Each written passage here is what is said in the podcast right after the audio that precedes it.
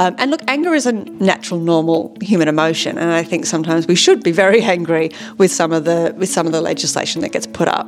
But I do worry that when we're constantly going anger, anger, anger, which I feel is kind of the vibe from a lot of politics, I think maybe that's why so many people have actually tuned off from politics.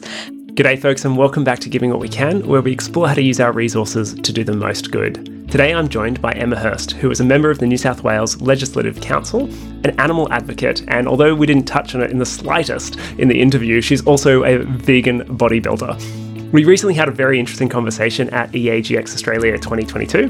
But before we get into the interview, I'm joined by my colleague Grace, who we're going to share a few reflections from the interview that we both had. Grace, so what did you love about the interview?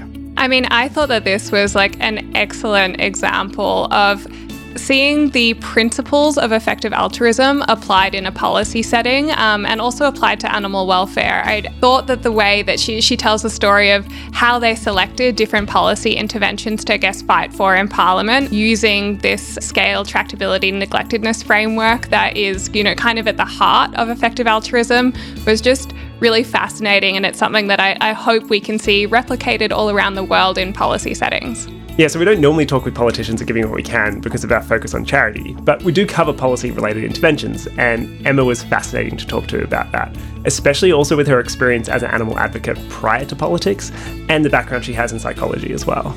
Yeah, I think that this is really interesting from a career perspective where we could see people eh, maybe similar to Emma who have this background in particular cause area like animal welfare or in global health then translate that experience into policy interventions and fighting for broader systemic change. A few other things that people can look forward to listening to is how she talks about the success changing laws around animal abuse by showing the connection to human violence and the way that that plays into things like domestic violence and you know policies around working with children checks. Another one was that private charities actually have to fundraise to get criminal laws around animal cruelty enforced. Like, that's completely bonkers. It was kind of eye opening to me, as someone who is also a vegan in Australia, to actually see, I guess, you know, how far there is still to go in, in the policy setting in Australia. Um, but also just to hear Emma's comments around, I guess, how we could be framing things in order to have a bigger impact. So, one of the things that she talks about, I guess, is the use of uh, anger as an emotion and how maybe that's turning people off um, and how we might want to lean more into positive emotions. That's something that really resonates with me, um, especially because at Giving What We Can, we represent some of the more positive emotions around what we can change and what we can do. So I thought that was a really valuable uh, reflection from Emma as well, especially seeing her background in psychology. She's also incredibly pragmatic and data driven. She focuses on what we can do and where the biggest wins are. Yeah, I think that makes it a really uh, fascinating conversation and I think a really good example of how you can actually work to achieve change. Yeah. So, without any further ado, uh, let's kick on to the interview with Emma. Thank you, uh, Emma, so much for joining us. It'd be great if you could start off by telling us uh, about yourself and the work that you do at the Animal Justice Party. So, my name is Emma Hurst, and I'm a member of Parliament for the Animal Justice Party in New South Wales Parliament. Um, so, I was elected three years ago. The Animal Justice Party is a fairly new political party, but we were founded because we felt that there wasn't anybody really advocating appropriately for animals in Parliament, and there wasn't enough sort of changes happening within that political space in regards to animals. Um, I'm the third MP elected to represent the Animal Justice Party. Um, we had our first MP elected nearly eight years ago, Mark Pearson, um, and then we've had um, Andi Meddick elected just before me, um, and I was the first female elected. And since then, we've also had three councillors elected on a local council level as well. Can you share some of the policy interventions that have been successful so far? So, one of the things that we knew we had to do when we got into Parliament was to really change this attitude that issues around animals don't matter. And obviously, my background is in psychology. And so, what I did was really highlight the link between human and animal abuse um, so that um, politicians realise that this isn't an issue that can continue to be ignored. Um, so we changed the legislation, first of all, to recognise that there's a link between domestic violence and animal abuse. Um, we also included animals on apprehended domestic violence orders, and we also convinced the Attorney General to put some money towards um, actually helping build refuges to house animals as well that are fleeing violence. Um, because there was there's statistics from a lot of research that say that up to 70% of victims delay leaving violence because they don't want to leave the animals behind, and there's no opportunities to actually leave with animals. Um, and we've also changed some of the strata laws as well to stop um, animal bans, again, because of this domestic violence link, because there's a lack of housing available when people are trying to escape with animals. Mm. Um, we also made some changes in the working with children's check system as well, recognising that link between um, human violence and animal violence. Um, pre- previously, before we were elected, somebody could potentially have a severe animal cruelty record and still work with children. Yeah, wow. So we've changed the working with children's check system so that the higher level offences are automatic um, disqualifications for passing a working with children's check, and the lower level offences are now trigger offences. So it goes to the children's guardian to determine whether that person is um, a risk to, to be working around children. Can you tell us a bit about the strategy of like why you have decided to work on those things and how you decide between the different things you could be working on? So when I was first elected, we got every single campaign idea that we could think of and put it on a post-it note, and then we scaled every single one of those issues um, on three different aspects. So we talked about the neglectedness. Is this an issue that other political parties are potentially working on? Mm-hmm. Um, we also looked at the scale. So how many animals would this affect if we were actually able to to get change through. Yeah. Um, and the other thing we looked at was the winnability and the tractability. So, what's the chances that we will actually be able to get change in this space? Um, and then we picked um, a whole lot of campaigns based on the ones that scored highest on all of those. Yeah. And so, even though this isn't necessarily a space where you will see an enormous number of animals affected. Mm. It is something that has a lot of tractability and winnability, and it will affect both humans and animals. Plus, as I said, you know, it really kind of highlights the fact that, you know, when, when, we talk about animals, you know, it's not a separate issue. It, you know, animals, human, and the environment, we all interexist and we all have to work together. Um, it's one planet that we're sharing. Um, so it really highlighted that as well and helped to kind of give us traction for our other campaigns. Yeah, can you talk a little bit more about the idea of momentum and why that's important to you? So it's really important for us to make sure that we've got a whole lot of campaigns that we think are winnable. Yeah. And it's really important for us to have those winnable campaigns uh, for a variety of reasons. I mean, first of all, it shows what a minor political party can do. When I was first elected, um, people said, oh, there's only two of you, you're not going to be able to achieve anything. Um, we needed to prove that that's wrong. We needed to prove that if people are voting for a minor party like the Animal Justice Party, um, that we are able to actually win something and get some traction on the work that we're doing. It's also important, I think, for the people who are involved in this movement. Um, animal protection and animal protection campaigning um, tends tends to take a lot longer than many other um, areas of change. So we need to also build a sense of hope that we can build change and that change is actually possible and we can get to where we need to be. Yeah, speaking of change being possible, have you seen stuff internationally that you've uh, been able to like replicate because it, you've seen it succeed elsewhere? Absolutely. I mean, I'm always looking at what laws are being passed overseas. Mm. Um, so we ended up doing an inquiry onto the use of cetaceans in entertainment. So Canada got a ban. There was some other places around the world that had also enacted bans. Um, we actually met with some of the MPs that were involved in getting that ban in Canada, um, and one of the MPs was actually, um, you know, a vegan um, MP as well. Um, so he was really keen to help us in any way possible to make sure that we could do the same in New South Wales. And so we ran an inquiry, and eventually we did get um, an end to the use of cetaceans for entertainment. The other one recently that I've kind of borrowed from overseas campaigns um, is the right to release bill. That's getting animals out of medical experimentation and rehomed. Um, so there's been quite a bit of success in different states in the US on that bill, um, and we've replicated that here in New South Wales. We've just passed it in the upper house, and now it will go to the lower house, um, and obviously we'll be putting the pressure on the government to pass it there. Yeah. What about the reverse? Have you seen uh, people taking some of the wins you've had here um, and learning from that? Definitely, and, and, certainly interstate as well. So there's a lot of stuff that we've been working on where I've had MPs from other states actually contact us. Um, so particularly around the domestic violence laws, um, the working with children's laws. We also did um, a range of changes around um, bestiality, so production, possession, and distribution of bestiality and animal crush videos videos. Um, so it's only illegal in Tasmania to possess bestiality videos, but it's not illegal in any other state or territory right around the country. So um, we changed those laws in New South Wales, and I've had a lot of interest from other states saying, well, what do those laws look like? How have you written them? How did you get them passed? Um, and most recently, been talking to people around putting those same laws through in the Northern Territory as well. And is that from other parties and individuals as well? Absolutely, yeah. So the Northern Territory, you know, we're not obviously talking to Animal Justice Party MPs because we don't have anyone elected there. Um, and in Queensland, we're talking to Labor MPs um, who are also interested in some of the um, domestic violence changes that we've managed to get passed.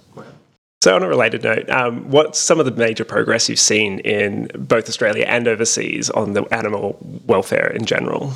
So, I think, I mean, when we look at the change that has already occurred, I mean, we can see already that, you know, people aren't wearing fur anymore. They don't find wearing fur acceptable anymore. We've seen um, people no longer wanting to attend circuses with wild animals being forced to perform. So, we're definitely seeing a large shift. And um, one thing that I was really warmed by in one of my previous roles was, you know, the shift in, in including cetaceans in circus style.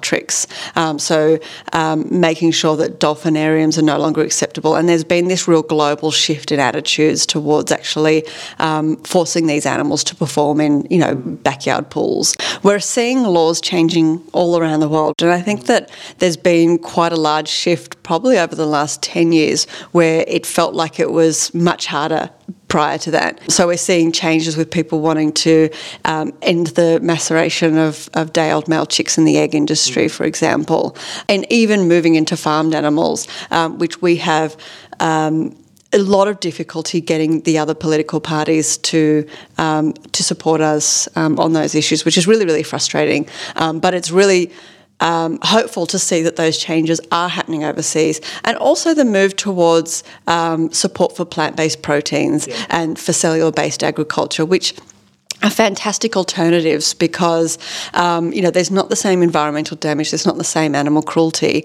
And speaking to some of these companies, particularly these cell-based companies, what's really interesting is um, we're talking about some of the health effects of, of saturated fats, of um, other things that are in these products, and they're saying, "Oh no, we can take that out because we have full control of what's in there." Um, so we could even see a shift in in health by people changing their diets to some of these alternatives.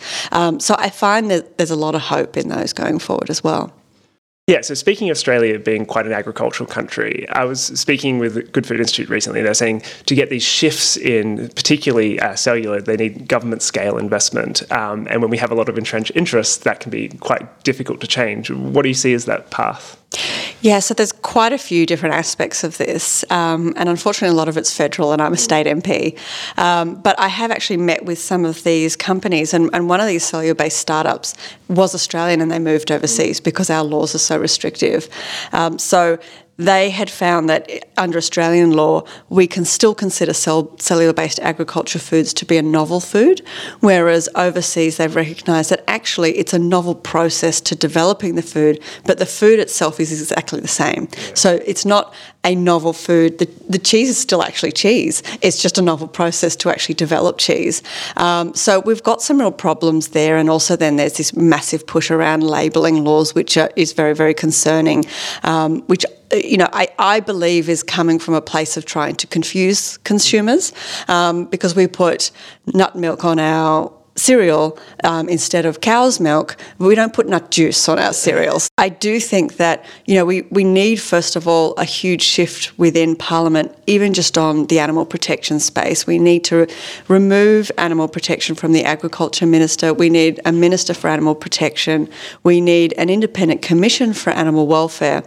And once that's separated from the agriculture portfolio, then we can start to look at more of these investments into alternatives because it's no longer coming under the agricultural sort of power play. You know, it's this whole idea of actually investing in this and recognizing that there's a huge opportunity for Australia to be a leader in these alternative proteins and cellular based agriculture. What are some of your proudest achievements so far? Look, I think just being elected in and of itself was really, really important. You know, to be able to get elected, you need to have a significant number of of votes and then a significant number of preference votes. And so I think it really indicated to the animal movement that there is support for animal protection throughout the community. And the fact that it's not just one person that's been elected now, there's been three MPs and three councillors, it shows that people do care. They care about animals and they want to see change. Um, but I think maybe some of my biggest achievements, one that comes to mind, it was during um, the COVID lockdowns, and a pound, a rural pound, actually shot a mother dog and her puppies, um, despite the fact that two rescue groups were able and legally willing to actually go and get those dogs and find them loving homes. Um, and so, and there was an investigation, and we found that that was entirely legal. That a council doesn't have to work with rescue groups if they don't want to, um, and they can also kill an animal as soon as they come in. They don't have to actually make any efforts to rehome those animals. Um, so we changed the laws. We rewrote that to make sure that couldn't happen again, and it passed in the upper house. And then when we started to talk to the government in the lower house, um, something very interesting happened. The government ended up supporting my legislation. Um, the reason that's so interesting is because the government never supports private members' bills. Um, I think that somebody said it's been 20 years since a private members' bill has been supported. Um, so for the Animal Justice Party, a minor party with two MPs, to be able to convince a Liberal national government mm. to support our legislation when they don't normally support private members' bill, I think kind of really shows you know the the sophistication of the work that we're doing going forward to protect animals. Yeah, and speaking of which, I imagine there's uh, been, you know, as we talked about, a development in, in change of hearts and minds. Uh, can you speak to what you think about the process of changing minds? Look, I think that I think a lot of people already care about animals. I think that the biggest risk we have is people actually tuning out from our message. You know, when I've spoken to journalists about um, wanting to expose animal cruelty issues. They say the issue is that people change the channel. They're not changing the channel because they're disinterested, they're changing the channel because they're too upset. Yeah. It, it, hurts too much to see animal cruelty. Um, people become very, very angry very quickly um, because they see animals as vulnerable and they are vulnerable in many of these situations. I think we still need to make sure our message is truthful and honest and about exactly what it is, but we've got to be careful not to um, evoke emotions of hopelessness. Yeah. Uh, we've got to make sure that we're not evoking emotions of um, despair when, when they see what's happening um, because they're, they're pretty natural reactions. Um, so, how do we take these issues and actually make them um, digestible so that people really engage in this process so, a lot of what we focus on at Giving What We Can is how people can use their money to help. Um, can you talk about the role of uh, philanthropy in helping animals?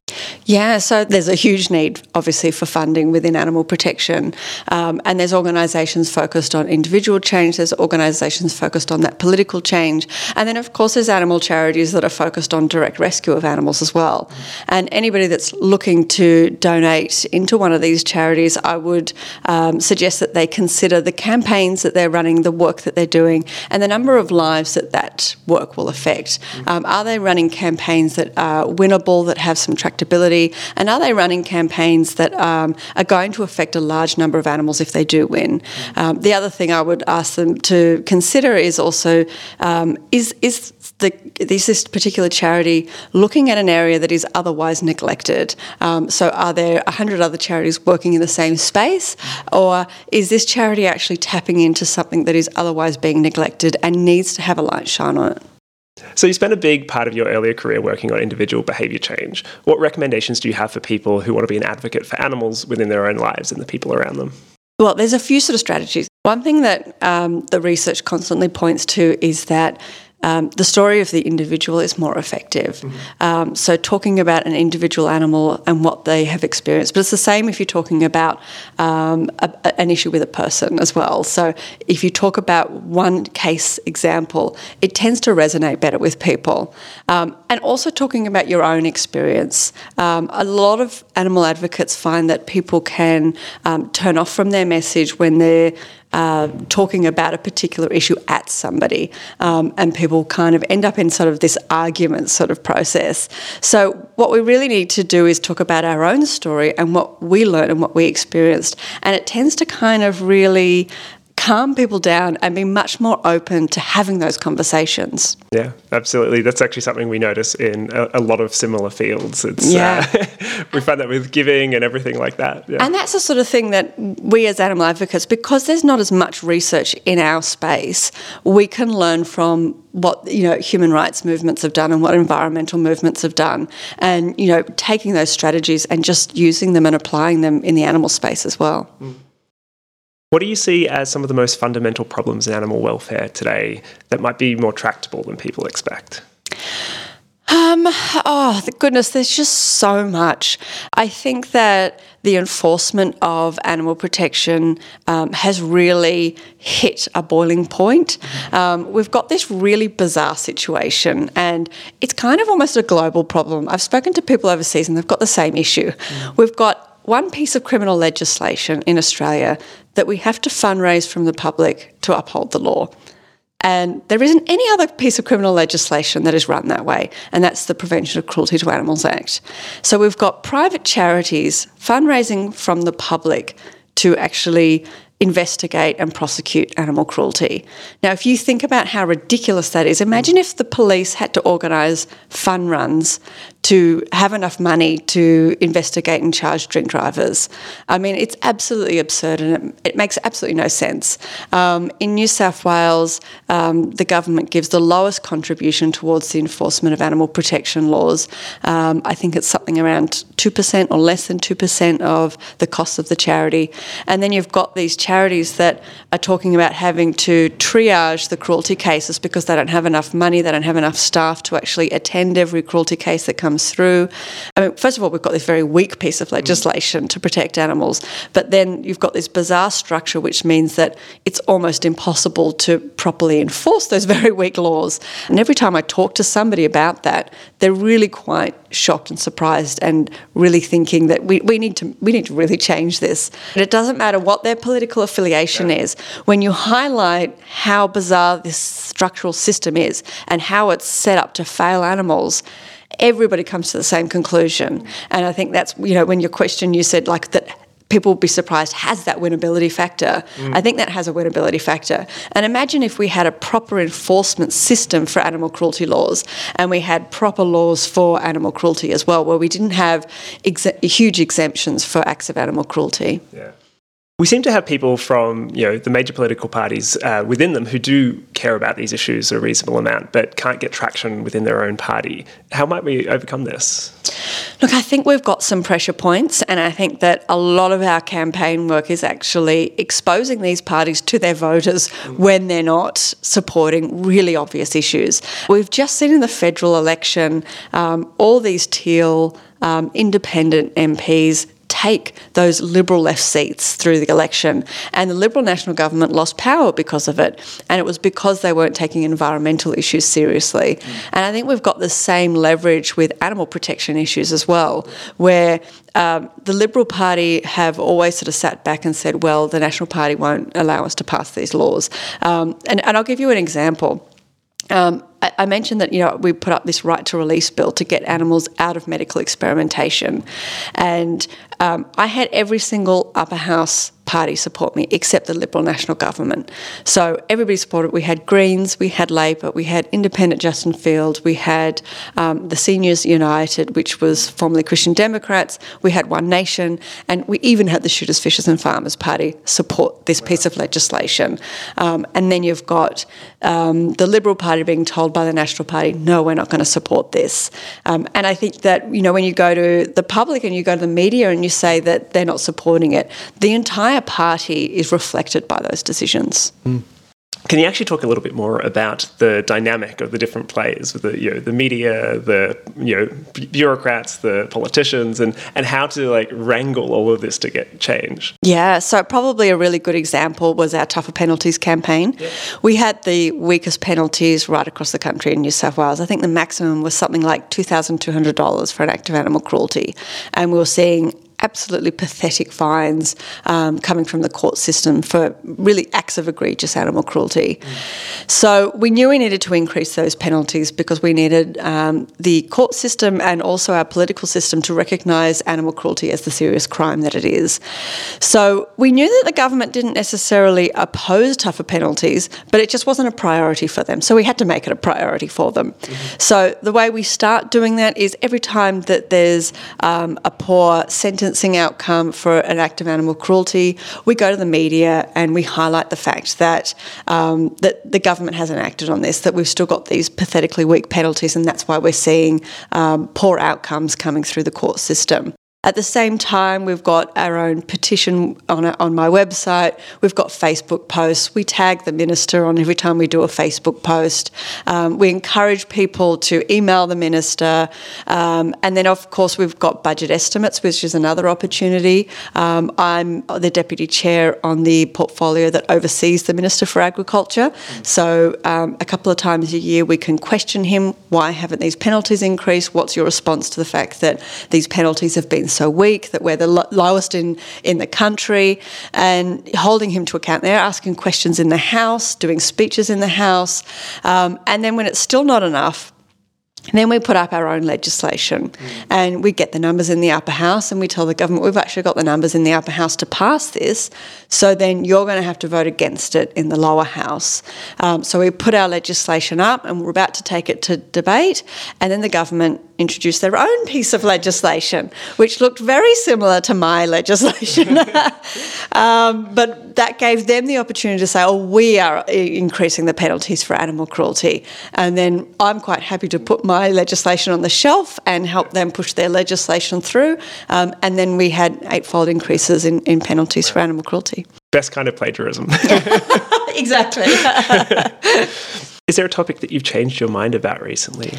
One thing I've really been questioning is the use of anger. And it's it's an emotion that is evoked all the time in politics. You know, it, if you're in the opposition, you're angry with the government because they've put this awful policy through. Um, and look, anger is a natural, normal human emotion, and I think sometimes we should be very angry with some of the with some of the legislation that gets put up. But I do worry that when we're constantly going anger, anger, anger, which I feel is kind of the vibe from a lot of politics. I think maybe that's why so many people have actually tuned off from politics. And they feel like everything is corrupt, that there's no hope going forward, and so they disconnect. Um, and I think that's really dangerous. I feel like, yes, we can evoke anger, and that can be really effective in the short term, but I wonder if anger has the same effect in the long term and keeping people engaged in what's going to be a really long battle before we can see, you know, proper laws to protect animals throughout the country. Um, and so I'm wondering at what levels we use anger and at what levels we, we bring in hope and some of these other emotions, which I don't think are usually, you know, used in political campaigns as much as they should be. Um, so I would, I'm sort of starting to change my mind about anger and, and being really mindful about um, evoking anger in some of the campaigns that we run. Yeah. Speaking of hope, what makes you hopeful?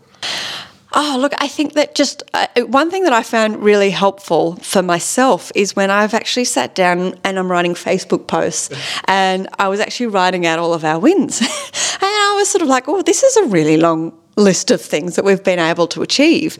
Um, and so, actually, just looking at how far we've come. Um, I was at um, an Animal Justice Party ACT dinner last night and I started talking about some of the wins, and somebody said, But hang on, you've only been elected for three years.